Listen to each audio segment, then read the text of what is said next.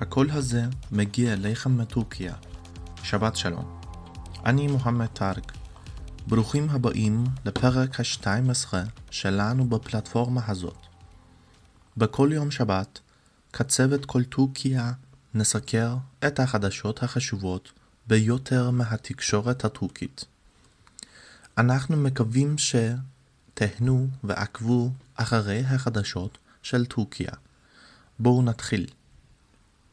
חדשות פנימיות טורקיה תטיל אוצר בפריסה ארצית החל מהשעה תשע בערב בתאריכים 31 בדצמבר עד בשעה חמש בארבע בינואר.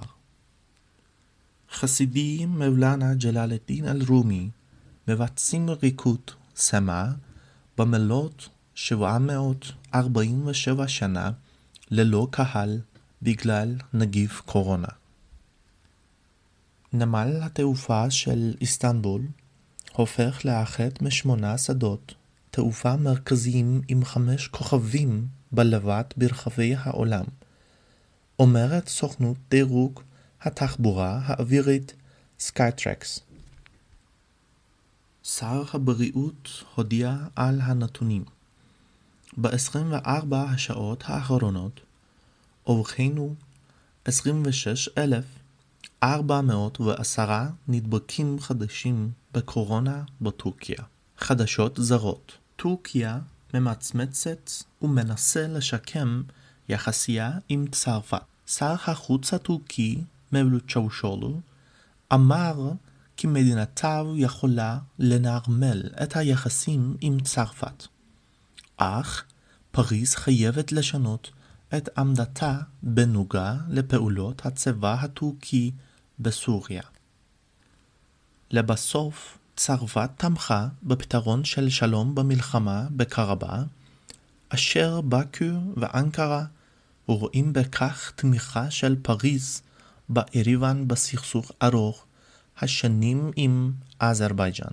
הנשיא טורקיה רג'פ טאיפ ארדואן כל הסנקציות שהטיל האיחוד האירופי על טורקיה לא ישפיעו עלינו, ונמשיך להגן על זכויותינו במזרח הים התיכון. טורקיה מצליחה להתל באיחוד האירופי. מה ארדואן עושה? לשגר שגריר דובר עברית לתל אביב ופוקולוטש. חידוש המגיעים בין ראשי ארגוני המודיעין הקנפידן ובין יוסי כהן. משרד האוצר האמריקאי הטיל סנקציות אישיות על בכירים בממשלת טורקיה בשל רכישתה את מערכת ההגנה האווירית הרוסית. שני אזרחים יוונים מהאי רודוס שביוון נעצרו בחדש לריגול עובר טורקיה. כלכלה 1 דולר 7.63 הלירה הטורקית. 1 שקל 2.36